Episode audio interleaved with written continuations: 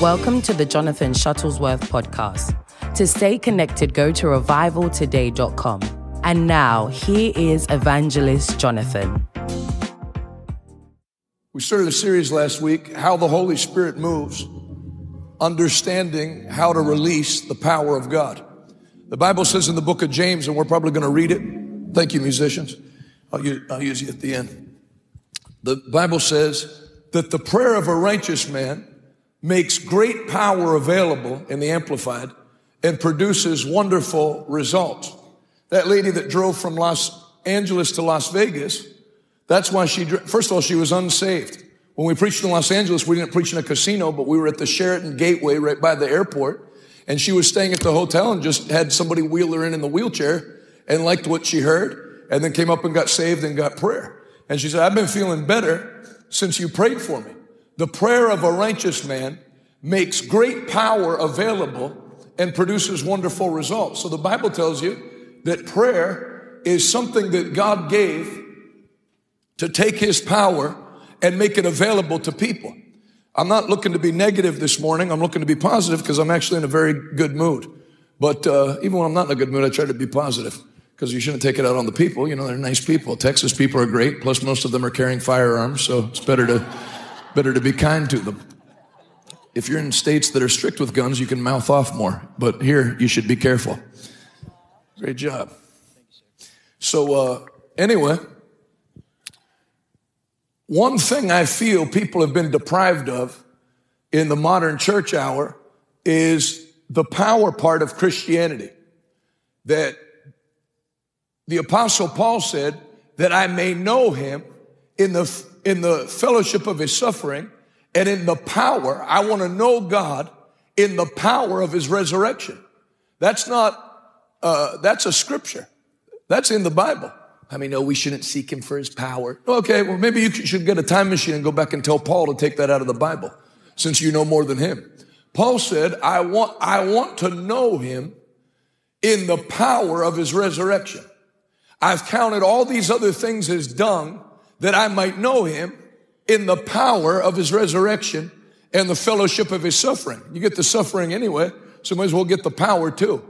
The psalmist David, a man after God's own heart said, show me your glory. I want to live in your power. It's what separates this from the church of Jesus Christ of Latter-day Saints and the Mormon church and all the false religions that are in this country is you can't go in there and get healed. Their gods are dead. They don't have any power. They'll talk you out of it. You, if I went to a, I passed the Jesus, Church of Jesus Christ of Latter-day Saints on the way here. If I went in there and said, excuse me, I have a tumor uh, uh, just under my rib cage. I need prayer. They would give me some speech about how actually, you know, we don't really do that and Jesus did that, but that doesn't happen anymore. And then sadly, this isn't picking on a denomination. It, it, it's almost getting to the point where it doesn't matter the denomination. They don't, people don't believe that there's a power element to Christianity. But you're going to have trouble getting about four paragraphs in any book in this Bible without seeing a miracle, a tangible miracle of some, some kind. You know, when you saw those two guys laying on their backs in Las Vegas, that was the private security firm that watched me and Pastor Rodney on TV and volunteered their services. They're the number one private security firm in Las Vegas. They take care of every major comedian and whoever else, and they wanted to go. And Pastor Rodney called them out first thing and had them lift their hands, and out they went under the power of God. The, people say they, they, they do that to weak minded people. Go tell them they're weak minded people. And then go for jaw surgery uh, shortly after you tell them that. No, everybody say God's power is real. So, number one, many people don't know God has power or that it passed away after the Bible was finished being written, whatever excuse they want to come up with that's nowhere in the Bible. And then secondly, of the people who do know there's power, and I grew up in, in churches like that. When I say stuff like this, my dad's not a pastor. He wasn't my pastor. He was on the road. So it's not a knock against him. But it was like God's power is random. Now, I don't want to gloss over the power part. If there is power available that makes the blind to see and the deaf to hear and the crippled to walk, then that lady that drove from Los Angeles, that was her first time ever in a meeting like that. She was in, she wasn't, you know, she wasn't going to the Sheraton Hotel to get filled with the Holy Ghost. She was going to get a, a night's sleep. She was just in Los Angeles. And then when she got touched, she said, something happened when I got prayer. So you don't have to go to church for 40 years. She was conscious that something had taken place that touched her life and then came back for more. Five and a half hour drive. I know they say it's only three and a half hours uh, from Los Angeles to Las Vegas, but they always say if there's no traffic. Well, when's there no traffic? Christmas Eve at two in the morning. If you live in Los Angeles, it's getting to the point where you basically have to leave for work the second your car pulls into your driveway uh, from the night before. So to drive all that way, sick, uh, you know, not fully recovered yet, because she said, I want hands laid on me again. She felt a tangibility of power. There's a word in the, in the Bible called the anointing. You don't use that word in English other than in the Bible. But for my Spanish friends that are here and my Spanish wife that's here, if you read the Spanish Bible that, that, that's translated in Spanish, the word for anointing is unción or the exact same spelling in English as unction. And it connotates a, a tangible power and presence of God that's on, that, that's released. You can carry it on your body. The Bible says that claws that were taken from the skin of Paul were brought to those that were sick. And any sickness, how many sicknesses? You know, there's a novel virus out right now and we have to reevaluate how. No. Any sickness. Name me a sickness that the blood of Jesus can't heal. There aren't any. So it doesn't matter if they're cooking out a new virus in a lab right now that has a higher kill rate than the first one and it gets out. This church will be packed with people because we don't get sick in church, we get healed in church because there's a release of the power of God. Now, I'm preaching this not as a as some type of lesson from somebody that knows more than you so you can hear what I know about the anointing. The reason this church one day is going to fill the floor and the balcony of whatever building we end up in is because it's not going to be one guy that you come here preach. It's going to be an army of people that gather on Sunday to celebrate the resurrection of Jesus Christ and then go out into Texas and do what the early church did. Heal the sick, cast out devils. Freely you have received, freely give. I'm looking at the group of people that God's going to use in Pittsburgh. That's what's going to happen at the University of Pittsburgh. I'm going to tell you right now. I don't care how far from God some atheistic professor is. People have needs and they have needs that nobody can help but God. If you're an atheist and your wife has a cancerous tumor on her breast that's now metastasized through her body and the doctors have given her up to die and somebody prays at that university and that tumor dries up and goes out of her body. There's not any husband with a hard enough heart that's going to see that happen and say, This thing is real. That's the message of the Bible. The Bible says many believed on him, seeing the miracles that he did. When John the Baptist's disciples came, they said, Are you the Messiah or should we look for another? Jesus said, Go back and tell your master the things that you've seen. The blind see, the deaf hear, the crippled walk, the lepers are cleansed, and the poor are having the gospel preached to them. The only hope for America, if churches, the number of churches could cure America, America would be cured. There's churches in every direction. You can see more churches from the parking lot of this church. But religion without the power of God carries nothing to help man. But when, when church carries the resurrection life of Jesus to drive out depression and panic attacks and fear and cancer and all the problems that the enemy has afflicted man with. That is the answer for the United States of America. And that's what God wants you to carry to your generation in Jesus' name. If you receive that in Pittsburgh and Fort Worth, clap your hands, all ye people. Shout unto God with the voice of triumph. I didn't see it till right now. Somebody shout hallelujah. So, of the people that knew there was power, from God. They treated it like it was random. You know, oh God, move. Oh Lord, we invite you into this service. You know, which kind of implies he was barred from the service till you said that. We invite you in this service. Move in thy way. Though we have an order of service, you're welcome to interrupt the order of service anytime thy want. Move in thy way, oh sovereign Lord. You know, it's like they use this word sovereign as, as like a synonym for randomness. Oh, God's sovereign, you know, he's just unpredictable. God is not actually unpredictable. If you're born again, the Bible says who has the mind of Christ in the Old Testament? But in the New Testament, it says, who can know what the Lord is thinking and who can give him counsel? But it added something to it in the New Testament because we're born again. The Bible then says, but we can, for we have the mind of Christ. So in the Old Testament, his ways were past finding out. But in the New Testament, the Bible says you have the mind of Christ. You, you, instead of saying, Lord, interrupt this service anytime you want, you actually can get the order of the service from the Holy Ghost before it starts. God will show you, God will not only do great things, He'll show you what He's going to do.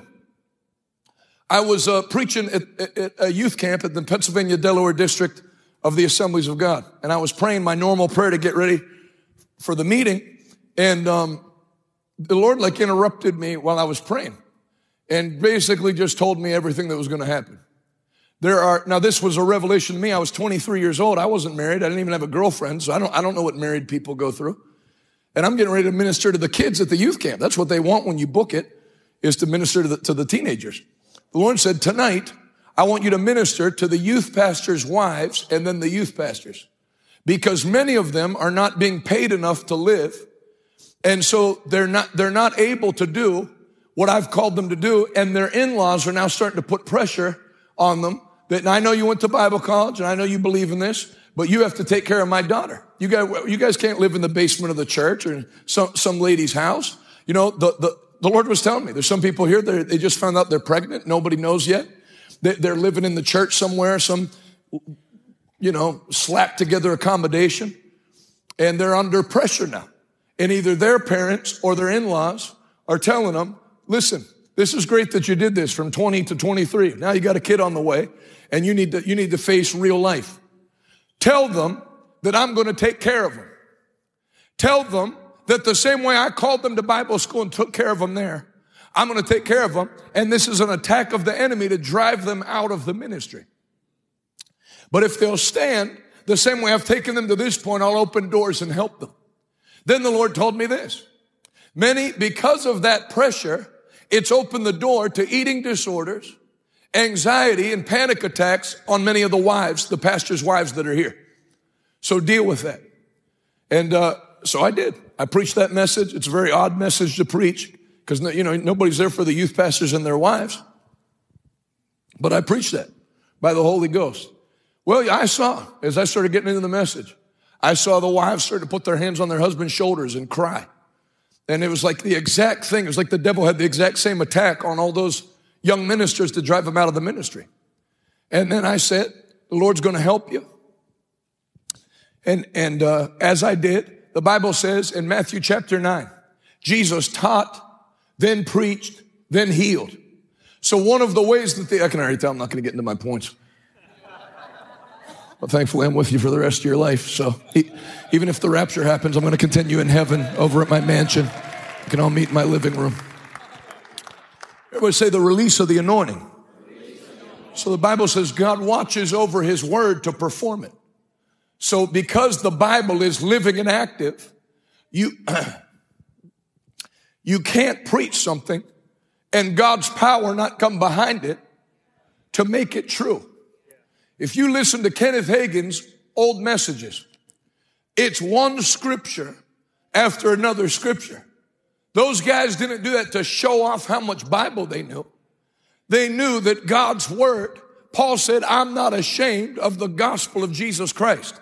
For it, the word, it is, the word is the power of God at work, saving everyone who believes. You know, they used to call Mark, Marcus Lamb that found founded Daystar, the human Bible. That's what blew his ministry up. Just quoting, that's, that's what preachers nicknamed them, the human Bible, just quoting scripture verbatim left and right. Those guys didn't do that to show how much Bible they knew. I heard Billy Graham teach this on YouTube. He said, I began to notice in my evangelistic crusades, the more scripture I used, the more powerful the services were. So this, this is him, if I remember right, continuing the quote. So I covenanted with God to never use less than 70 scriptures when I preached. Now, when you're preaching a crusade at a stadium, like when I went to go see him at Three River Stadium back before they demolished it in Pittsburgh, you know, there's a bunch of people there that have never been to church. That's what the whole point of the thing was. It was a crusade. So he's not saying, now turn in your Bible to Romans chapter 5. He would just keep saying, and a lot of times he wouldn't even give the reference. In that North Carolina accent, the Bible says all have sinned and come short of the glory of God. The Bible says that anyone that calls on, on me, I will answer and show them great and mighty things that thou knowest not. The Bible says, and if you go back and watch his old messages, it's one scripture after another.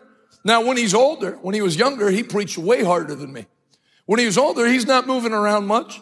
In fact, most people don't know they custom made a, a seat for him behind the pulpit to make it look like he was standing when he was sitting. And he's just very calmly laying out the Bible. But as he laid that Bible out, it's a supernatural word. And the Holy Spirit came behind it to show people, old preachers would say, you get what you preach. So if you lay out scriptures on salvation, the, look at Peter in Acts chapter 2. The Bible says when he got filled with the Holy Ghost, crowds were mocking. And Peter stepped out and said, brothers, some of you are saying that we're drunk, but it isn't true. In the New Living Translation, it says, people don't get drunk by nine o'clock in the morning. Peter had never been to Laredo. Amen. No, no, what you're seeing today was spoken by the prophet Joel. That in the last days, saith God, I'll pour out. Now, Peter quotes that scripture verbatim. Then he quotes another scripture verbatim. So where did he have time to prepare that message? He didn't. When the Holy Spirit came upon him, the Holy Spirit had him begin to quote the Word of God.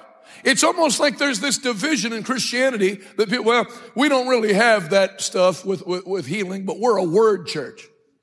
Then you got another group that they, they don't have any place for the word. They think you get the Holy Spirit to move by shaking your head fast enough and getting a certain kind of music playing and driving it. But God, the word is the key to have God, to, to God's moving. I remember when I was at that meeting in Three River Stadium, there were four adults sitting behind me. I was 12 years old. They were talking and laughing during the praise and worship service, very disconnected. And then Billy Graham gave his message and was quoting those scriptures. And I thought, uh, I these people, you know, Billy Graham needs to give it some effort because these guys, these guys aren't even saved and they're, they're not, you're just quoting scriptures. And I, I listened as they got quieter. And then when he gave the altar call, when I turned around, they all had their eyes closed and their hands up with tears. He didn't tell any sad stories. He didn't tell about how one night a, teenager left my meeting and I'd given an altar call and they didn't come forward and they were hit by a city bus on the way. Nothing like that. Just one scripture after another. And that word, the Bible says, is not my word like a hammer that breaks the rock into pieces. I'll even tell you when I was younger, when I would preach at a church and the church was dead, I would get kind of nervous and I would try to work them up into not being dead. Oh, come on. I thought this was a Pentecost church. Somebody shout. Somebody say amen. But I started to learn that that's not how to do it the deader the church was, the more I just open my Bible and start reading whole chapters. Deuteronomy 28, 1 to 14, Joshua 1. And you, old preachers call it letting the word do the work. Because the more you lay it out there, is not my word like a hammer that breaks the rock into pieces. So we're talking today, I'm just going to do one point, obviously, how the Holy Spirit moves, understanding how to release the power of God.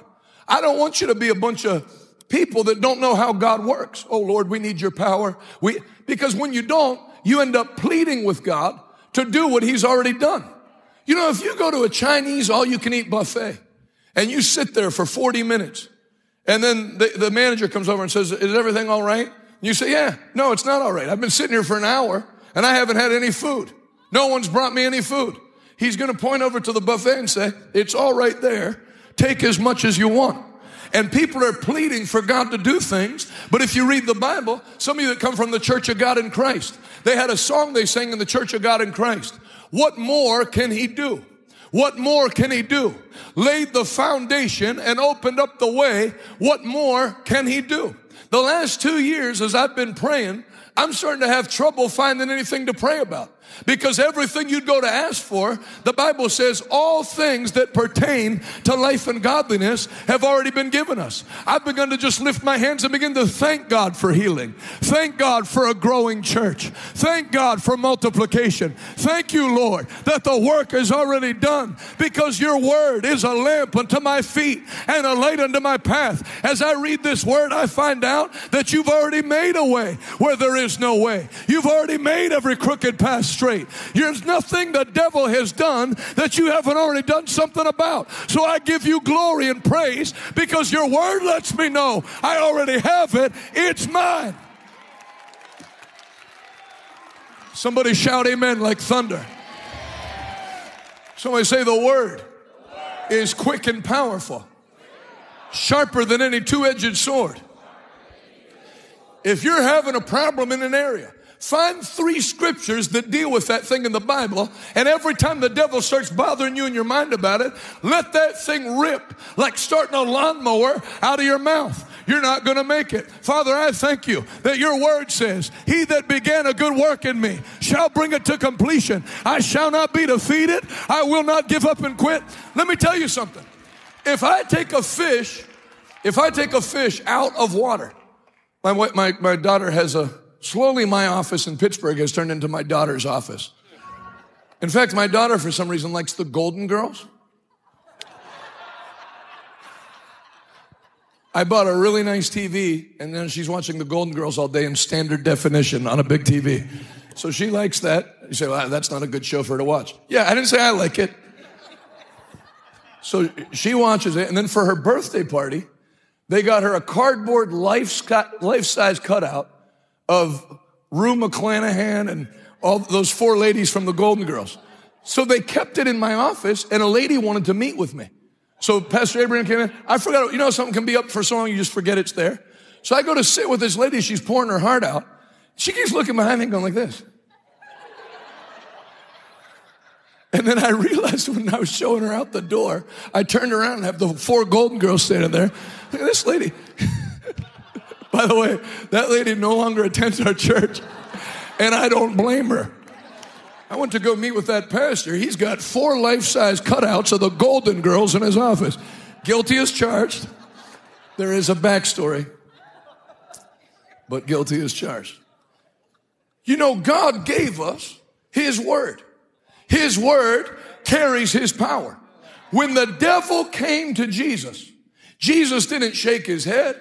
Jesus didn't pray in speed tongues. Jesus didn't throw oil around though I have as one of my points, if I discipline myself enough to finish this message in the next six or seven weeks, I'm not knocking anointing with oil. I'm not knocking tongues. But think of this. It wasn't a demon that came to Jesus. It was Satan himself. And Jesus, the Bible says he had eaten and he had had nothing to eat and had drank nothing for 40 days and 40 nights. He was in a weakened condition. And all he did was quote three scriptures and the devil was sent on the run. Why did I bring up that Golden Girls thing? Because also with the Golden Girls, there's a fish tank in my office now, which is also my daughter who's just moved in and uh, invoked squatters' rights in my pastor's office. People think I'm nuts going there. There's like toys, and I think the pastor's having a nervous breakdown. No, these are my daughter's toys. So there's a fish in there. If I take that fish out of that tank and lay it on the table, I don't have to pray that it'll die. That fish is unable to survive in that atmosphere. So there's an atmosphere you can create that causes something to die. I'm not trying to throw out ideas here, but if I shut you in your garage and with your car on, I don't have to pray that you're going to die. You're going to die. Well, the same way you can create an atmosphere for a fish to die or a person to die, which is a terrible analogy to use on Sunday morning. But again, I've only been a pastor for two years, so hang with me. That you can create an atmosphere that Satan's actually unable to function in. Satan cannot function in an atmosphere where the word is being preached. Is not my word. Now I say preach. Satan can't operate in an atmosphere where the word is being spoken by anybody because it puts that power out in the atmosphere and cuts his oxygen off. I want you to picture it like that.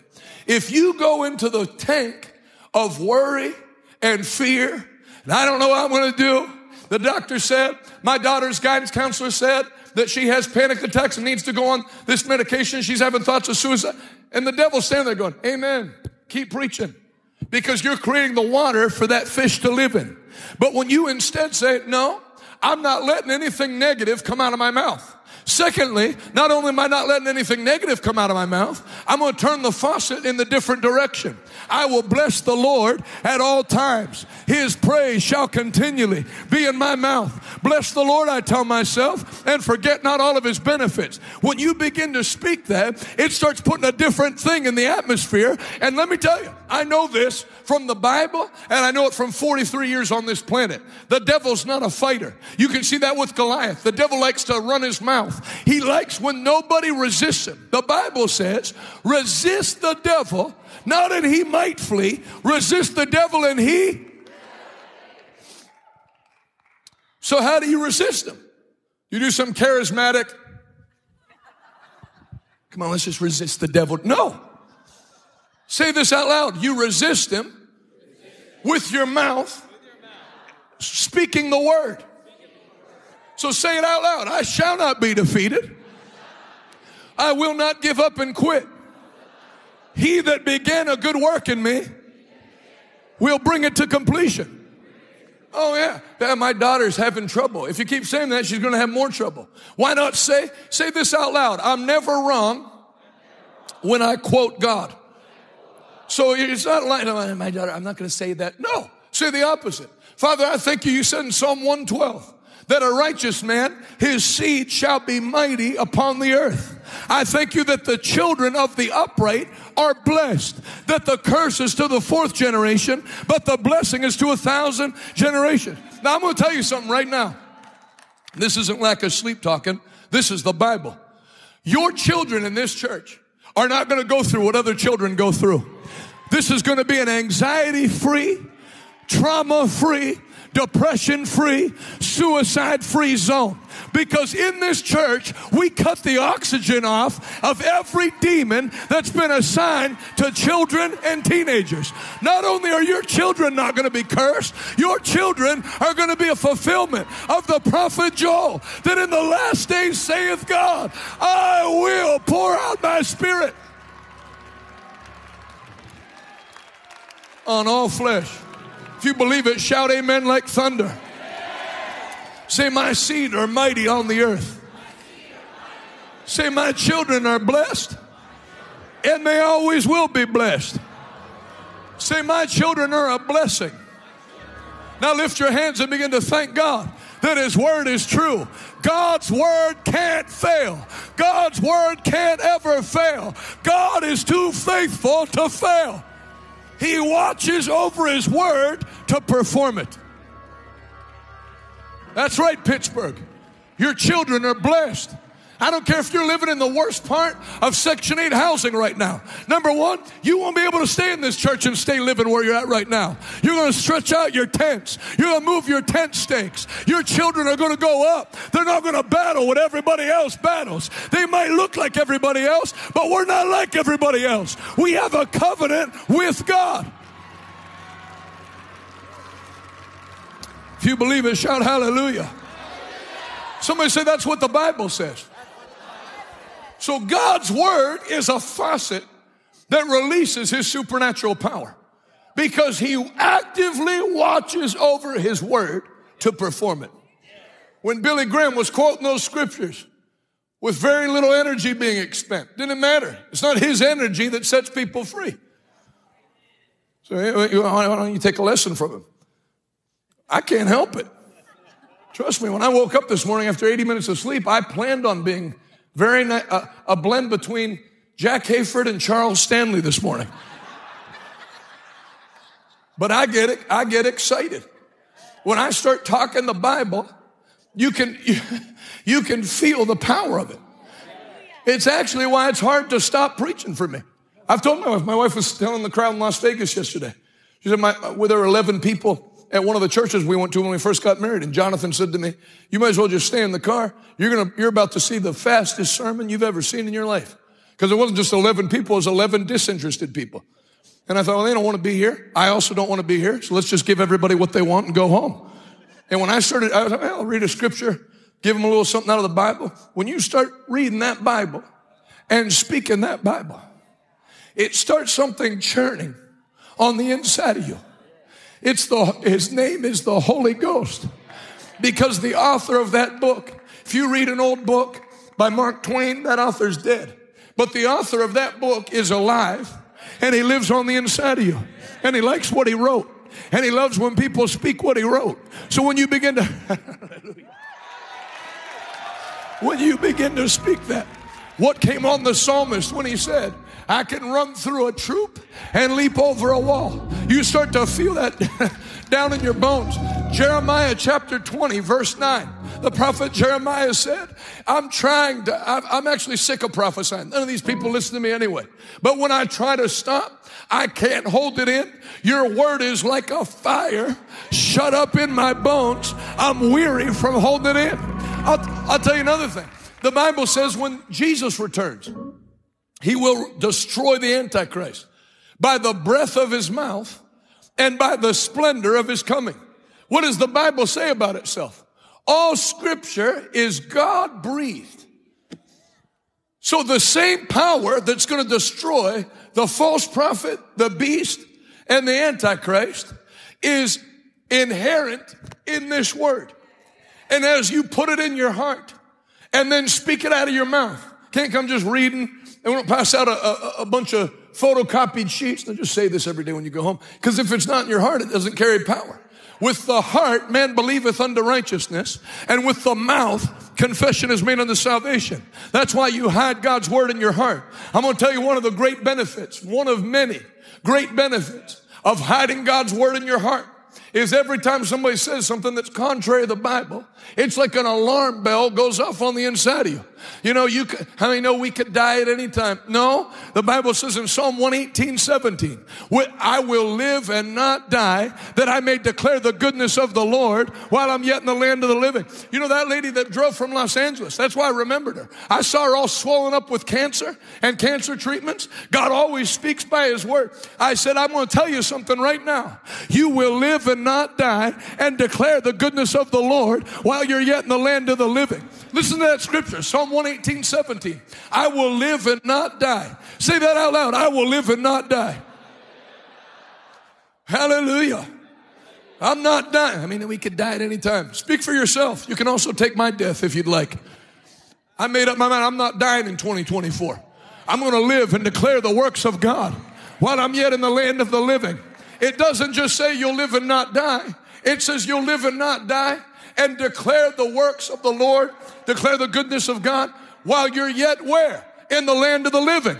I mean, you know, some of us will only get our testimony in heaven. That's not what the Bible says. Jesus never told a crippled man, I know you can't walk here in Israel, but one day you'll walk on streets of gold. He didn't tell blind people, you can't see down here on earth, but one day you'll see things too marvelous to tell. No powerless religious people added that stuff, but it's not in the Bible. He, when the blind man came and said, I want to see, Jesus said, Believest thou that I can make you to see? And he spoke and said, Yes, Lord. And Jesus said, As your faith is, so be it unto you. Faith is inherent in the word. When you begin to speak the word, you're speaking faith, and faith carries the power to move every immovable mountain, to part every Red Sea, to dry the ground out.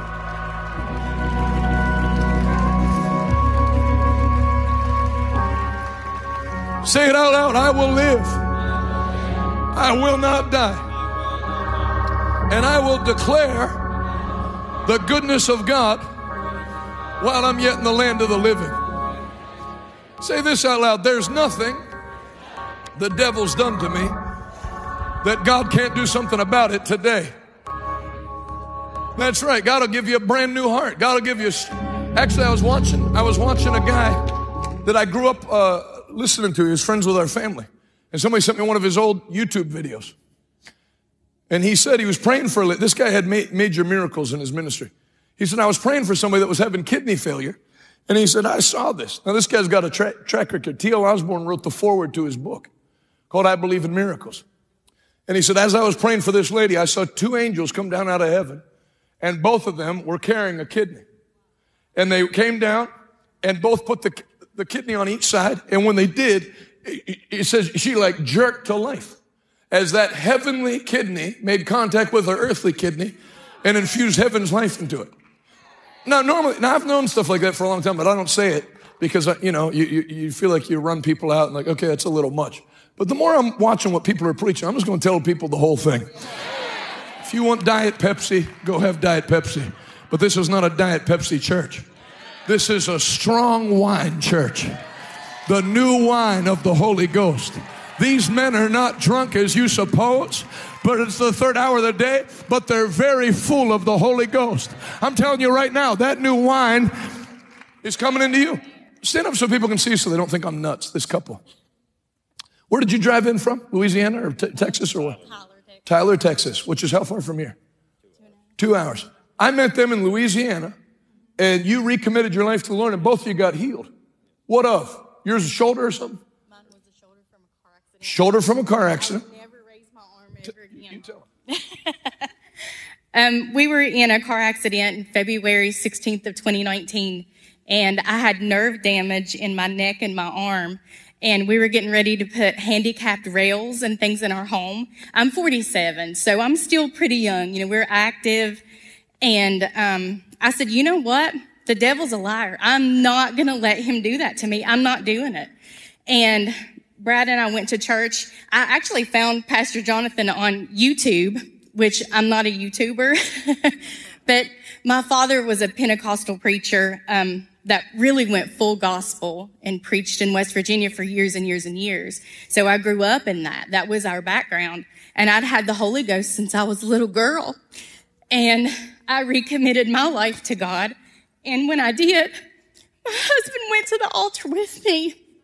And our life, literally, praise God, has never been the same.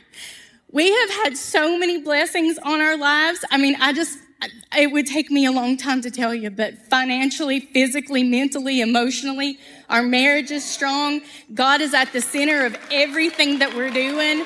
And, um, I mean, I can raise my arm and I don't have handicap things in my house anymore. So I'm thankful.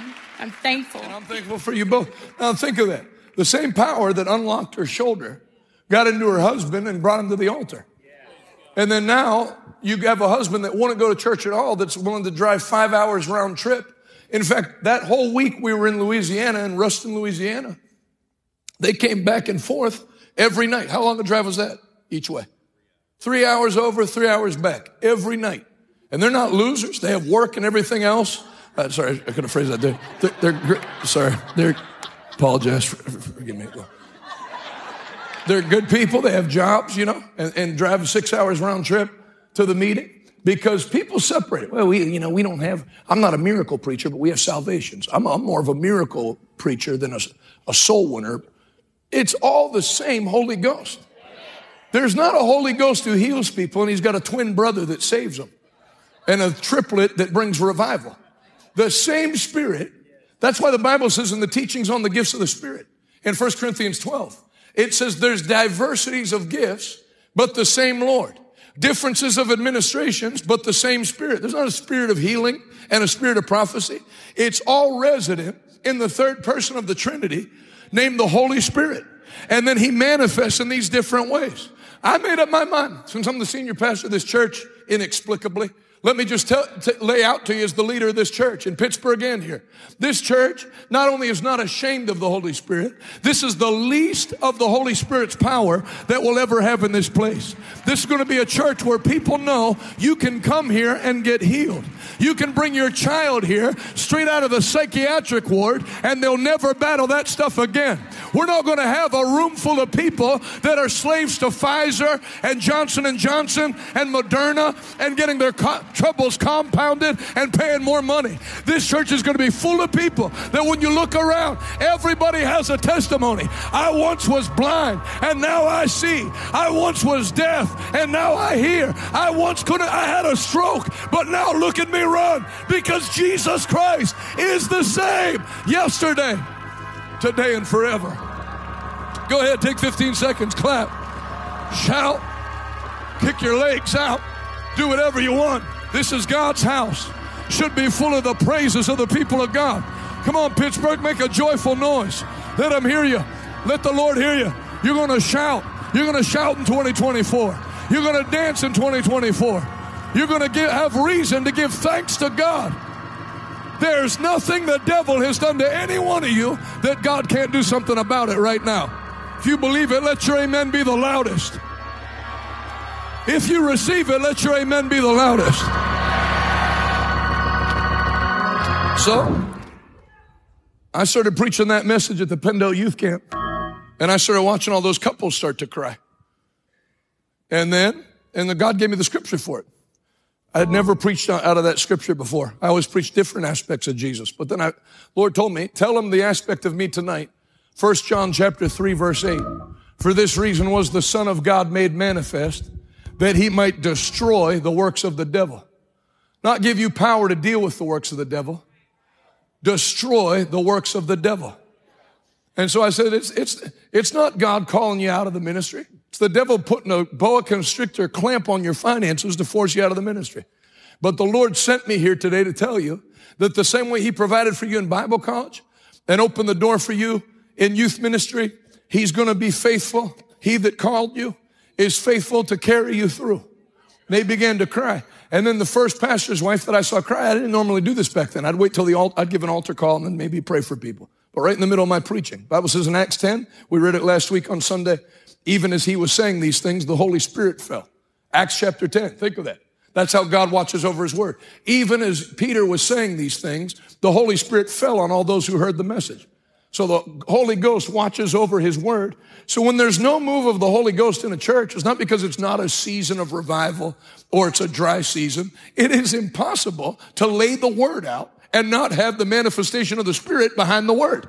Billy Graham laid out the word on salvation. I watched those four people that were basically there for a free seat in Three River Stadium start crying. And the next thing you know, they were down on the AstroTurf at the altar signing the decision card and giving their life to the Lord. Oral Roberts would preach for two hours on healing, one scripture after another. By his stripes we're healed. And before you know it, people are standing up out of wheelchairs because he watches over his word to confirm it. Well, that word that night was to set those couples free and keep them in the ministry. The one girl starts crying. I said, Come here, miss. And she came crying. I said, Lift your hands. As she got close to me, I knew, I said, When this financial pressure came in, it opened the door to an eating disorder and it's been destroying your body. But today, God sets you free. I pointed at her. I was about 10 feet away. She couldn't say I pushed her over. When I pointed at her and said, Be free from that, that affliction in Jesus' name, she fell up off her feet, down on her back and started to speak in tongues and laugh and cry at the same time. Her husband, that was a youth pastor, got up out of his seat and put his hands on her and just began to thank God. As you could tell, she got delivered. Well, when I picked my head back up, all the wives of all those youth pastors were standing on their feet giving thanks because it was like the enemy used that stress. You know how it is in marriage. If you're having financial problems, the husband just watches football while you are kind of like forced to deal with it as the wife. Maybe that's just me, but uh, that's how it worked in our house early on. Oh, we're having financial problems? All right, I'm going to turn my Xbox on and hope it goes away. So you could tell the woman was the one having trouble. And that's what the Lord told me. At least in, in that service, it was the woman that it was affecting. And I, and then you could see God touching everyone. I said, every pastor's wife that that's been happening to, where the money is getting choked out and your in-laws are putting pressure on you to drop out of the ministry. I want you to come out up here right now. And those, and then I said, I want your husbands to join you. And I went down the line and laid hands on them and God's power hit them hard. Well, then you think, well, that's going to be in my head. I thought if I do the service like this, they're going to get touched, 18 people or so. And there's going to be 400 teenagers just like, who cares? But I was wrong. Turns out God actually knows what he's doing. So they're all laying down under the power of God, getting delivered with the husbands hugging them, crying as God healed them and restored them. In fact, that first pastor's wife I prayed for, her and her pa- husband not only didn't quit the ministry, they're senior pastors now, and they have the largest church in their state. That, see, the devil was trying to take them out. He knew they only had a little youth group and a little money, but if they stayed on the path, they were going to be a major threat to his kingdom. And I'm telling people here right now, and I'm telling people on the other side of that lens on DirecTV and, and Pittsburgh and wherever else you're watching, there's the, you're going under an attack and you think it's just normal or whatever, but actually the devil knows where you're headed if he doesn't derail you, that you're not going to stay small. You're going to multiply and you're going going kick his teeth in if you don't if you if you don't give up and quit. So God sent me here today in this blue jacket to tell you you're not going to give up and quit. He that began a good work in you is going to bring it to completion. God's going to help you for he's a very present help in time of trouble. You're not going to step off the path. You're going to stay on the path and fulfill the call of God on your life.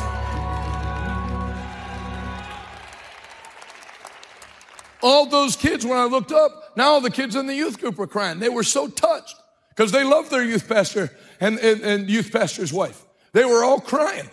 And then they all came and started to pray for them. Then they started to pray for each other. And that service did what an old timer would call broke loose. The Holy Ghost began to move. Why? So I called my Uncle Ted after the meeting. I remember I said, man, I had an interesting thing happen. I said, the Lord told me right, just what to preach. And uh, I did it and I told him what happened. He, and my Uncle Ted, I still remember, he said, God has a bullseye for every service. And the closer you get to the bullseye, the greater the manifestation is. And that's where, and I'm not saying this to be critical. It's not like I'm talking about other churches here. We don't have a local church. We have a national church. So it's not like I, I don't even know churches that are around here other than that Church of Jesus Christ of Latter-day Saints. And I, I, I don't agree with them. But I'm not, I'm not saying this to knock other churches. I'm saying that there's pastors watching me on DirecTV and wherever else that you want God to move in your church, but you don't even try to get a bullseye. You know, there's no scripture that you're to open with a fast song, greet the people, do two more fast songs, two slow songs, announcements, one more slow song, 28 minute message, and then dismiss in prayer for people to have traveling mercies on the way home. That's not a scripture. So people think See, the Bible says in the last days, people will have a form of godliness, but deny the power. And so people have been thought, you know, the point of being a pastor is just to have an 80 minute service, make sure it's not a train wreck, make sure it gets out on time, make sure the parking uh, gets flushed out and the new parking comes in without issue, that you're just like a caretaking manager. Lester Sumrall said 90% of pastors are nothing more than glorified bookkeepers. He said that in his 80s. Obviously, I wouldn't say that now, but I am quoting him. Because what, that's what they turn into. They come up with a passion for God, but then somebody teaches them the point of being a pastor, just to have a nice service, make sure nothing gets out of hand kind of thing. And, and, and they end up not enjoying the ministry. So there's pastors watching me right now that God had me tell that story because that's what's going to change. God's not going to sovereignly send a revival. You have to seek Him while He may be found. And God will begin to show you insight into that week's meeting. Do this, do this. And when you do this, this will happen. He will show you things that are to come. This is a change that's going to happen in America this year. People are going to begin, even at mainline churches, to throw the order of service away and begin to flow with the Spirit. And as they do, things are going to move and America is going to be shaken one more time under the mighty hand of God. And you're not going to watch it happen somewhere. God's going to use you to be a part of it happening.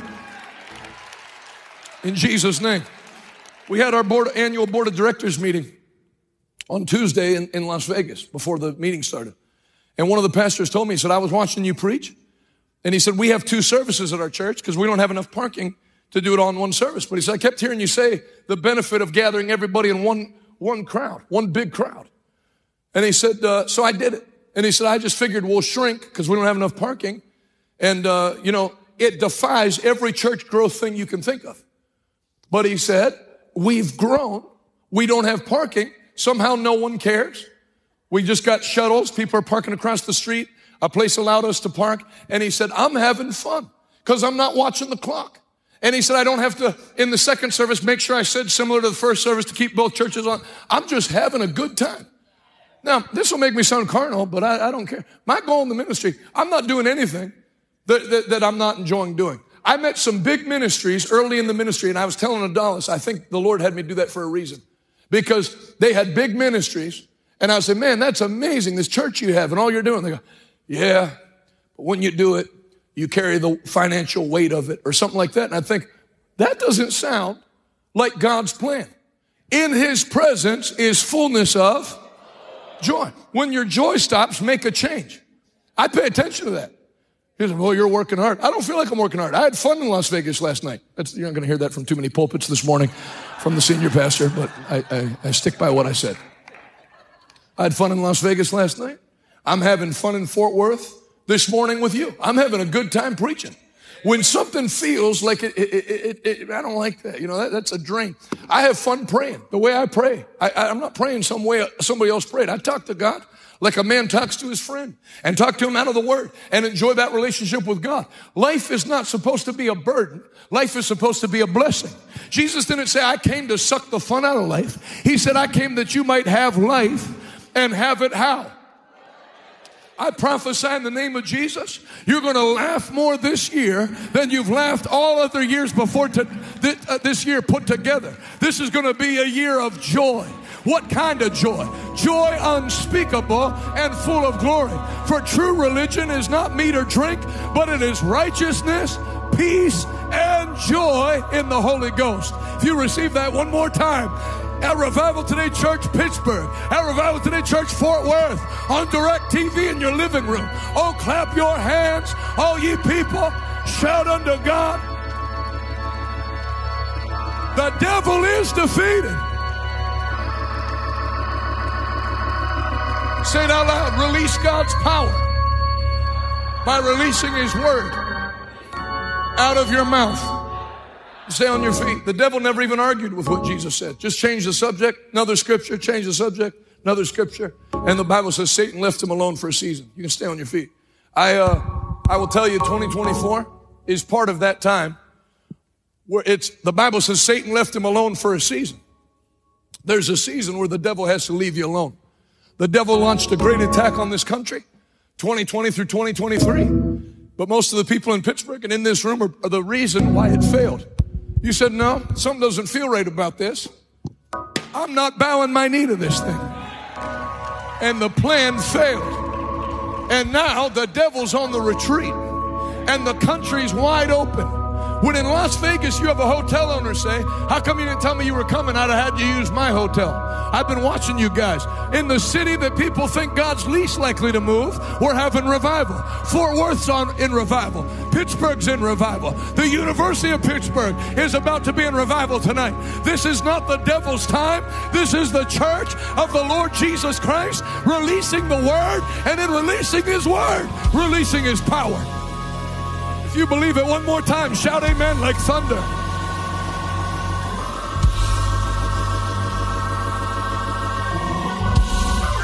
If you, you know, Smith Wigglesworth ticked a lot of people off in his ministry.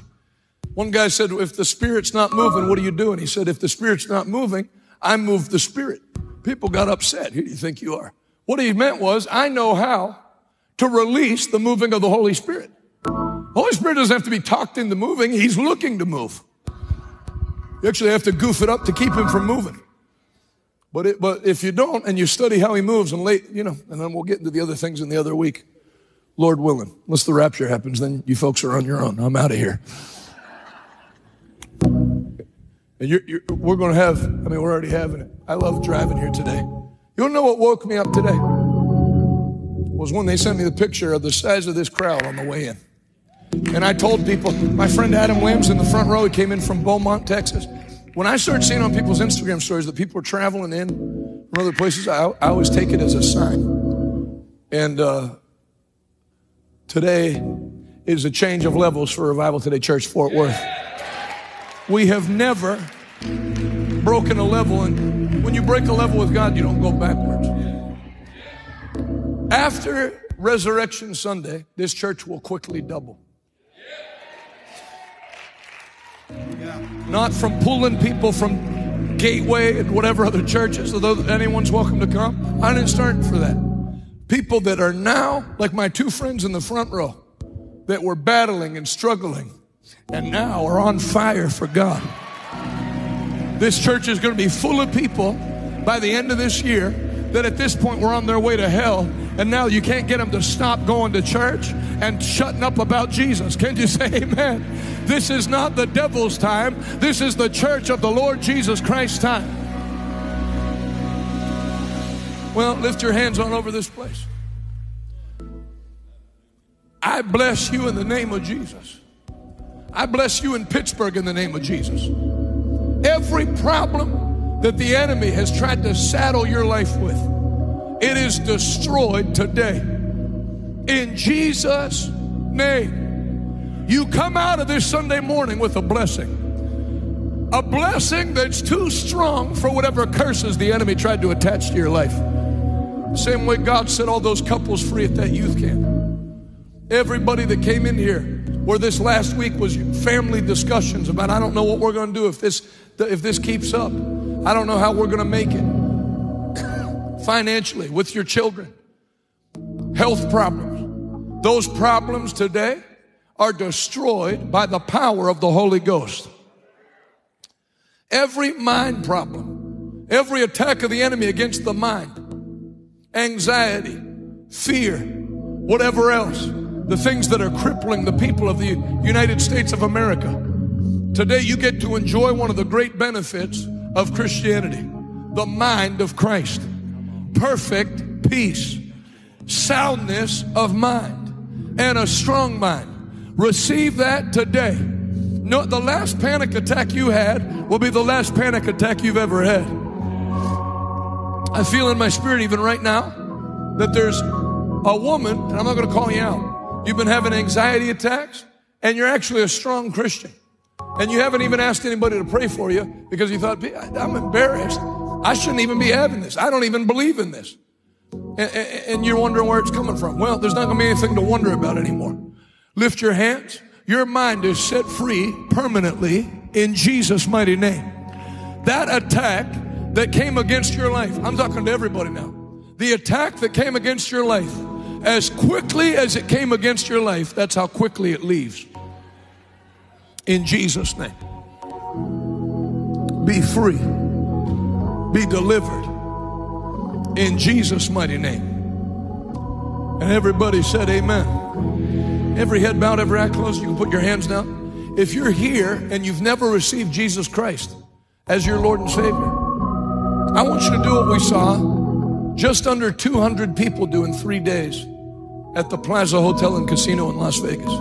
I told them, I said, isn't it going to be cool for the rest of your life? You'll be able to tell your grandchildren, I got saved at the Plaza Casino in Las Vegas. Well, you're going to get saved in a regular old church today, but it still counts because you don't have to be in a casino to get saved. Actually, if you study church history, more people have been saved in churches than in casinos. So you're in good company. But you need to be born again. Until you come into the kingdom of God, the attacks continue because the devil has free reign to attack anybody he wants who lives in his kingdom. The Bible says in Mark chapter 6, the disciples went forth preaching, repent, for the kingdom of God is near, and then anointed the sick with oil and were healed. So there is no, you can't enjoy the blessings when you're under the curse. And all you have to do to come into God's kingdom, it's too simple for most people. Repent, and believe. I'm not going to live in sin anymore. I'm going to live my life for Jesus Christ. Some people that are listening to me, you have just one area of your life that you've never surrendered to God. And the devil uses that as an open door to mess you up at will. When you lay that on the altar today, you're going to leave here free at last and free forever. For he who the Son sets free is free indeed. With every head bowed and every eye closed in Pittsburgh and also here in Texas. If you say, Jonathan, I'm not living exactly like I should, or I've never surrendered my life to Jesus Christ. You don't get to go to heaven because you go to enough church services. There'll be people that went to church almost every Sunday that spend an eternity in hell because you have to be born again. There has to be a time in your life where you become uh, in covenant with God. And I want to give, I want to do that with you today. That's why I came here. I want to pray with you in person. If you say, Jonathan, that's me, I want to get my life under the blood of Jesus. I don't want there to be one area outside of covenant with God. In Pittsburgh, in Texas, if that's you and you want to pray and uh, with me as I pray with you and for you, I want you to put your hand up high right now. In Jesus' name, we're going to pray. In Jesus' mighty name, I want to be born again. I see your hand, sir. I see your hand, sir. That's awesome. Who else? In Pittsburgh as well? Brother Kofi's going to be at the front to pray with you. In Jesus' name. Very quickly, anyone that lifted a hand, in Pittsburgh, come to the altar. My friends here in Texas, come to the altar. We're going to pray together right now in Jesus' name. Don't be shy. If there's anything you should be proud to do, it's this. God bless you. God bless you. Anybody else? The Lord's wrestling with your heart. I want to be born again. I want to be saved. I want to be forgiven. I am going to turn the service in Pittsburgh to Kofi, but before I do, I'm going to have Roger Stone live in studio for Check the News on Thursday night. He's flying in from Florida, and we're going to open the studio up to the public. So I'll see you on Thursday night. Hopefully, we'll have food and stuff for you. And then Wednesday night, I'm going to be in Nashville, Tennessee with Dr. Rodney again for a one night revival meeting. And so, if our friends that are watching in Tennessee, I'll, I'll see you there if the Lord tarries. So, Kofi, you, you can take it in Pittsburgh. I love you, Pittsburgh. I'll see you this week. My two brothers, lift both hands to the Lord. Pray this prayer out loud after me. God hears this prayer. Say this out loud Heavenly Father, I've come forward today to give you my life. Forgive me of all my sins. Wash me in your blood. I believe in my heart you raised Jesus from the dead.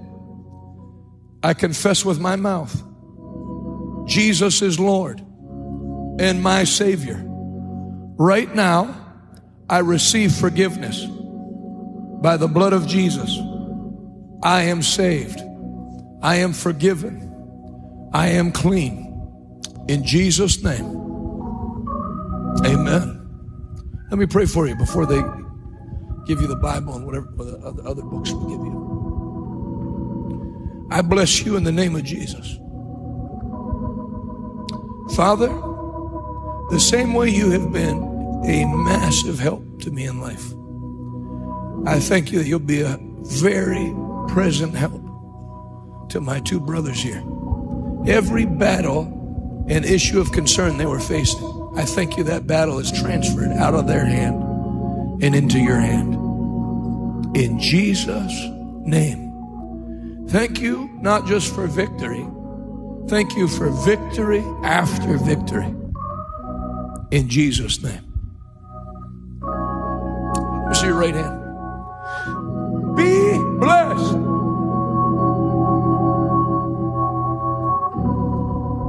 Be blessed in Jesus' name. Life won't be a struggle. Living for the Lord will be the easiest thing you do. In Jesus' name. His yoke is easy and his burden is light. Welcome to the family of God. One sec- don't go back to your seat yet. Wait. These are people with me, and they're nice people. These would be the best first people to meet after you give your life to the Lord. They're going to give you a Bible and some gifts from the church. Please make this your church. If you already have a church, let them know you're not coming back and that you're going to make this your church. Praise the Lord. Give Jesus a great hand clap. Now, let me do one more thing. I've, I've given you full service. And if, no, if nobody responds, it's fine. But if there's anybody here, I'm not going to embarrass you in any way. But if there's anybody here that when I was describing things I was describing in this message, and you went, I need help like that. Because, you know, that lady driving from Los Angeles, what does that show? She's going to die if she doesn't get a miracle. They, she told me in Los Angeles, they've, they're done with treatments. The treatments didn't work. She's dead. She's dead if she doesn't get a miracle. And so it might not be cancer, but if, if it's something attacking your mind or whatever, and you say, Jonathan, I would like a mighty, not a little touch. The very Lord gives you a little touch to help get you back for next Sunday. I'm talking about blast that thing. Like happened in that story I told. That was the last time that husband and wife ever dealt with that. And now they're soaring for God. And that's what I'm believing for right now.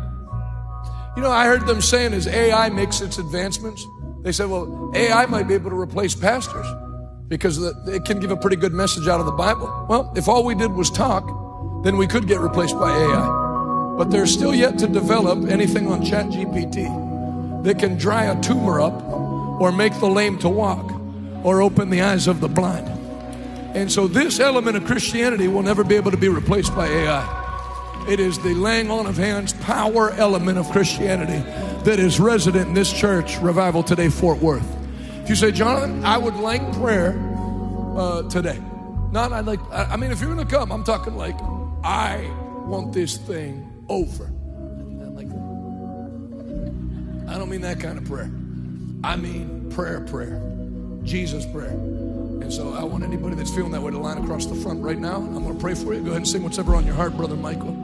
Ushers will help me just shoulder to shoulder right across the front. I want to be free. I want to leave here free today.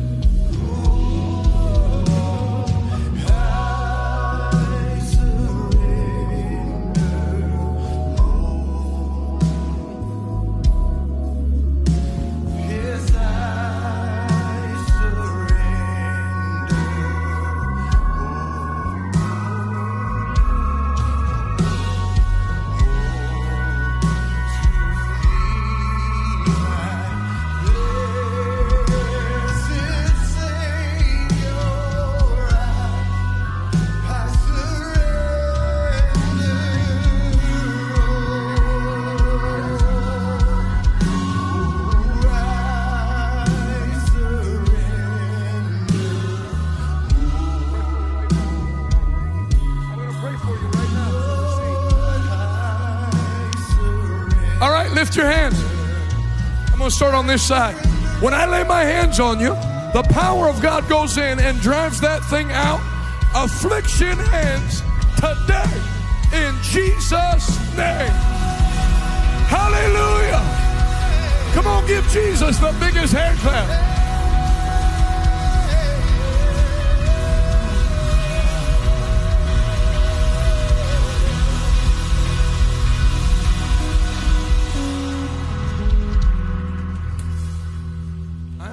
Honestly intended to close without praying, and I, I, I felt the Lord people need, you know, you see how people need prayer. This isn't, this is going to sound like I'm like joking around or making an insult, but I'm, I'm not. I promise you, if I gave another altar call right now, how many people need prayer? You'd have another, everybody. People need prayer.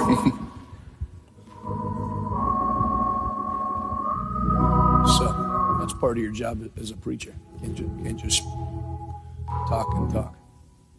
Since you two helped me preach today from Tyler, Texas, take two steps forward, lift both hands, close both eyes.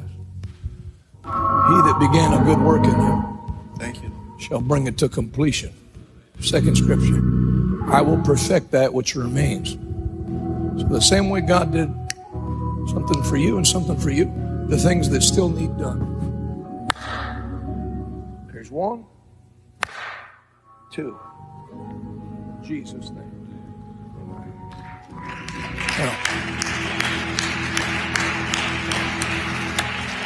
So that one lady fell over backwards, and then her friend, you don't have to fall. This is not bowling. Some people fall, some people don't. If the point was to fall at it, everybody lay down at 9:30, get up and go to lunch. God's power is real. Amen. And it is real. Know, you know, in, in anything, there's people that fake stuff. I was praying for a lady, I never even got close to her. And she, and I found out later she was Roman Catholic. It was her first time in a meeting. She was going to die. She had stage four cancer and some other problems from a stroke. And when I prayed for her from distance, she went out under the power and hit her head on the hard floor of the church. My, I'm telling you, so hard.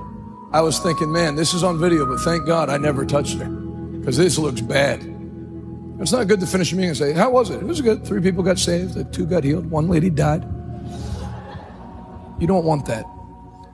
She started shaking under the power of God so hard her teeth were chattering. And then she came back the next year. I was at the church with her husband because she was completely cancer free. And her, her husband didn't believe in that stuff. But pe- people start believing when they see a miracle. Many believed on him seeing the miracles that he did. Think of this with me.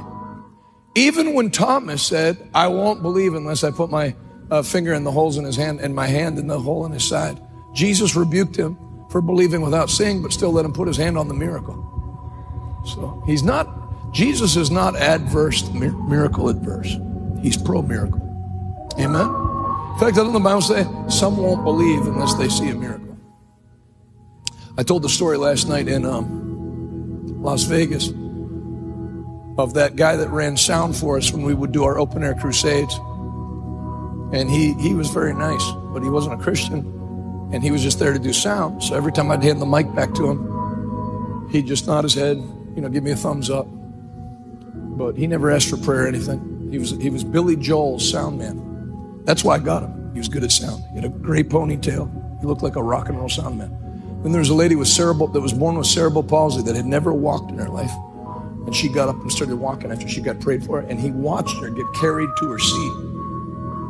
you know, her boyfriend would wheel her to the to the where the stairs were, pick her up out of the wheelchair and carry her to her seat. And when she got up and started walking, I didn't realize till I went to give him the mic back, but I went to hand the mic back. This time he wasn't, you know, giving me the thumbs up, take the mic. It was, it was like, you know, it's, it's good that you people do that for people. He was filming with tears streaming down his face. And he went, That was awesome. I've never seen anything like that before. I said, Yeah, it's, that was the fourth week of meetings that he had been with me. Uh, one in Philadelphia, two in New Jersey, and now in West Virginia. And he said, um, My boy's a good boy, but he got messed up on drugs over in New Jersey. Are you guys extending a second week? I said, Yes. Yeah. All right, good. I, I have him coming here, and I'd like you to pray for me. He said, Will you also pray for me? He said, I grew up in the Episcopal Church, but I haven't gone to church in a while, and I'd like this.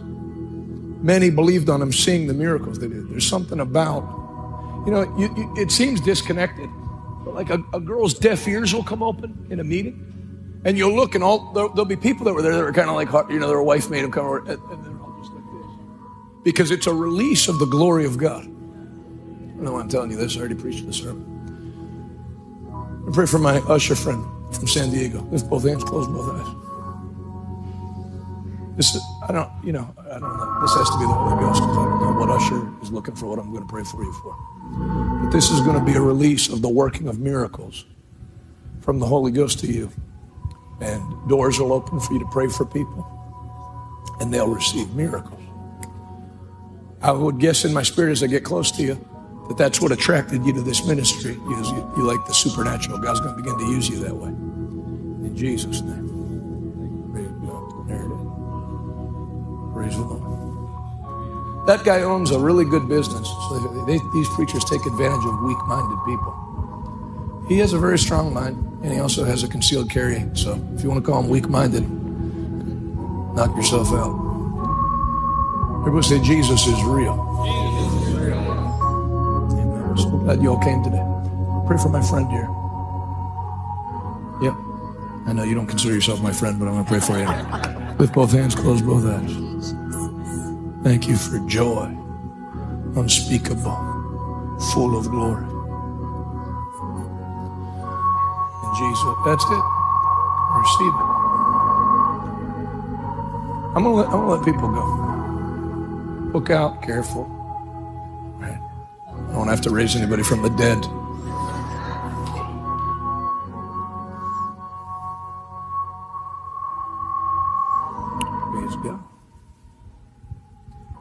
Let me pray for this lady with the uh, gray hair. One more time. Oh, nice orange scarf. Right now. Lift both hands, close both eyes.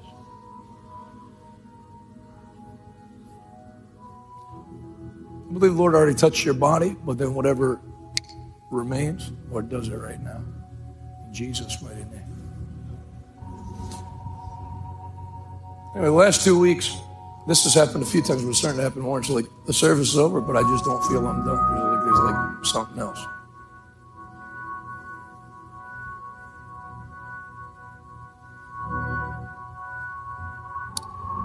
Praise God.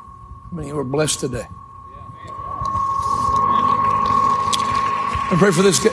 Maybe, maybe this will be the last one. Pray for this guy in the nice gray sport coat. It's you. You have on a gray sport coat. Lift both hands. Father, this man who has no mirrors in his house doesn't know what he's wearing. I pray as you cause him to realize what clothes he has on, he'll also receive many other great gifts from you. Be blessed. In Jesus' name. Amen. Praise the Lord. Well, that's about all I got.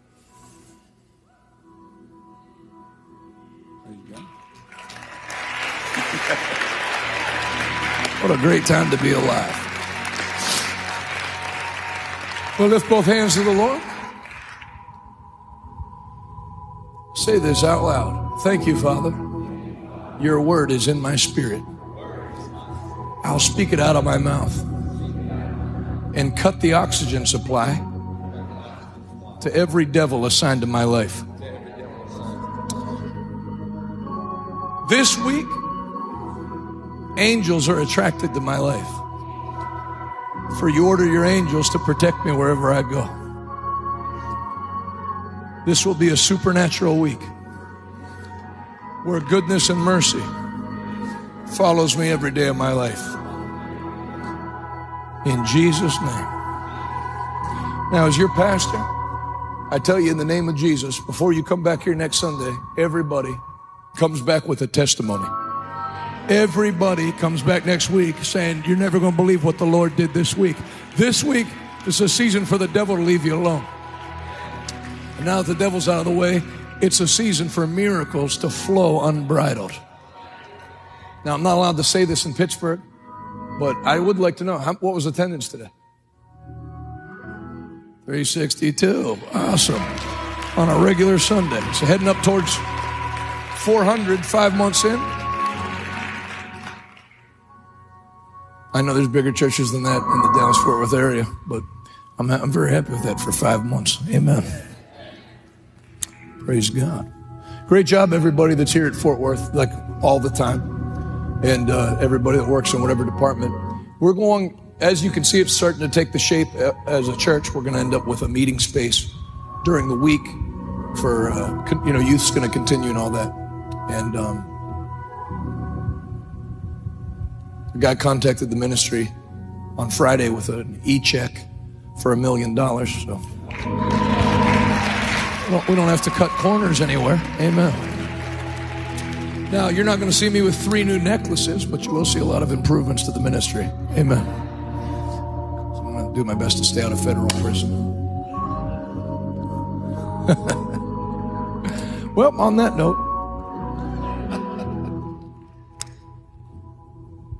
I love you.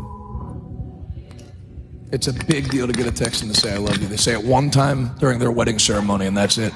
So the fact that even nine people said it back is a miracle. Amen. Besitos, te amo. Thank you for sharing the Jonathan Shuttlesworth podcast. If you're interested in supporting our mission to spread the gospel of Jesus Christ to our generation, please visit revivaltoday.com and click on Give Now to become one of our monthly partners. Thank you in advance. We hope to see you soon.